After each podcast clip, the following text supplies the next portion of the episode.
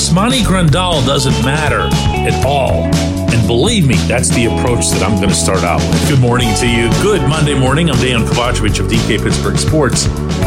This is Daily Shot of Pirates. It comes your way bright and early every weekday. If you're into football and or hockey, I also offer daily shots of Steelers and Penguins in the same place that you found this. Grandal became that rarest of rare beasts in that he is a free agent who signed with the Pirates. One year, $2.5 million. He's been with the White Sox for a while. Most recently, meaning in the 2023 season, he slashed 234, 309, 648, eight home runs, 33 RBIs, 363 at bats. He's, he's a guy at this point in his career. And we're talking now about someone who's 35 years old. He's a guy. He's a depth guy. He might be a third string guy for all I know.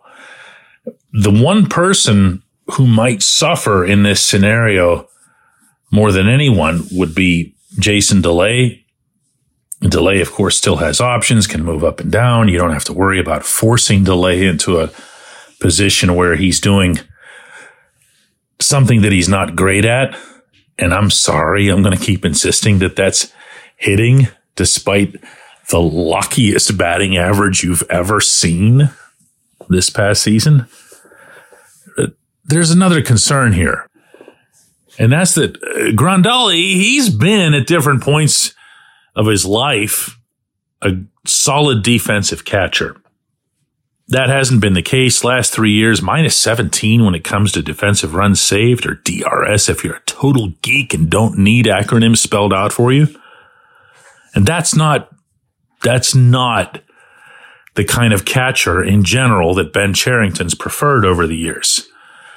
So what I'm thinking here is that Cherington continues to not trust Henry Davis to either hit or catch or both.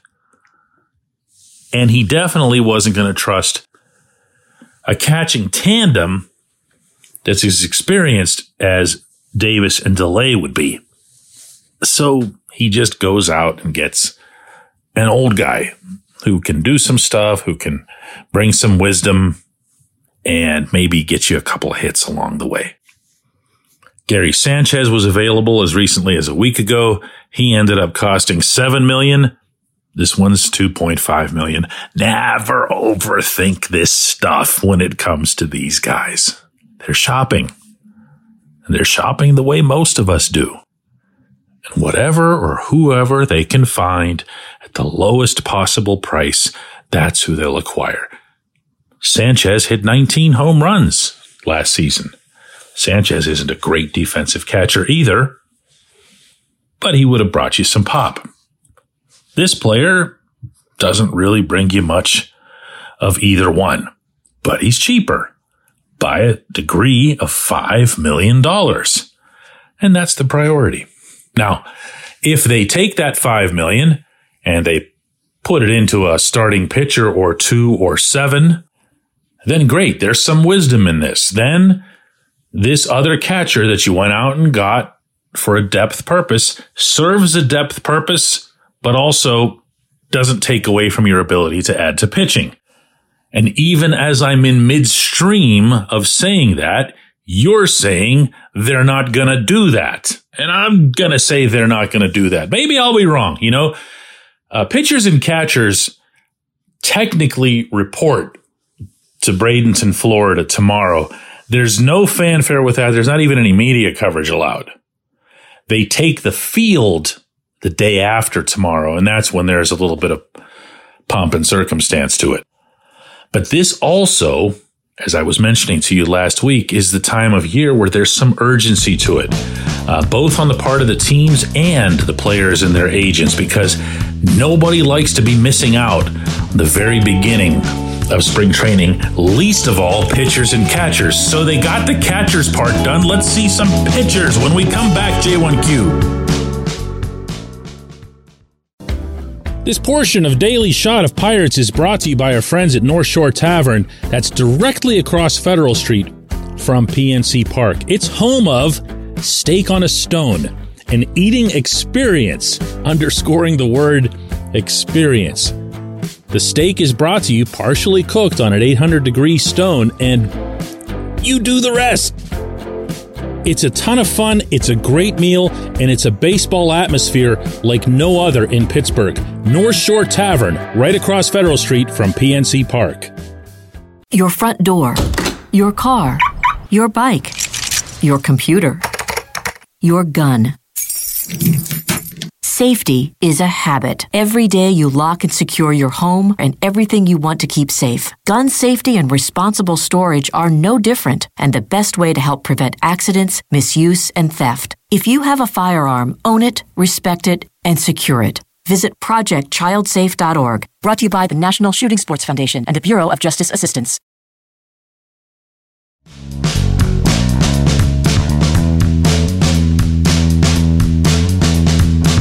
Today's J1Q comes from Stevie, who says, DK, I wonder if Bob Nutting goes to Walmart and buys cinnamon rolls from that sad looking tray of discounted misfit baked goods that expired midnight. Yeah, there was a lot of this. He does fly Southwest. Middle seat. Yeah, that's a real thing. I, actually thought it was kind of cool. I've seen it myself. And also, and relevant here, Southwest for a long while was the only airline we had going out of Pittsburgh with nonstop routes uh, anywhere into the state of Florida other than Miami. So, hey, you brought it up, but it's a it's a cheap move, and I'll say it again: it's a cheap move that's okay with me if the rest is spent in a pitcher, but that's not going to happen. That's not going to happen. You go back to what October, maybe let's say November, once people have had the the stench of the previous season mostly clear away. And they have an opportunity to start thinking a little bit wistfully, you know, Oneil Cruz is coming back and, you know, maybe you get this guy, maybe you get that guy. And then of course you find out that Endy Rodriguez is having Tommy John, Johan Oviedo's having Tommy John. And yeah, there goes that too. Would love to be able to give the benefit of the doubt to this front office to say, you know what? Without Endy, without Oviedo, uh, and buying an, another at least two, three months or whatever it'll take for Paul Skenes to get here, this is a shot season. This is a season that we're just going to punt 75 yards away. Kind of like that dude from the Chiefs was last night and you're just going to forget all about this. Except that they can't do that because this is year five.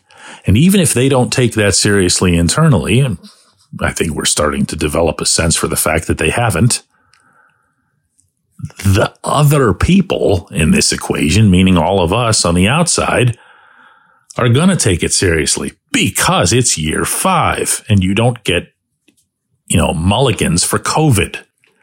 So if you ask me in a more serious vein than you did, although I kind of like the the cinnamon buns thing, whether or not this team is taking 2024 seriously or if they're punting or whatever else here, I would tell you that I think they wish that they could, but they can't. And as a result, you're going to see this awkward combination of we're trying hard and let's go sign a Aroldis Chapman. And we couldn't give a crap in not signing any starting pitchers of worth. Does that at least come within the solar system of being able to explain what's happened so far this offseason? Hey, you know what? They've got 48 hours between now and when they're you know, heading out to the fields at Pirate City Wednesday morning. Let's see what they do. Let's see what they do. I appreciate the question. I appreciate everybody listening to Daily Shot of Pirates. We're going to do another one of these tomorrow.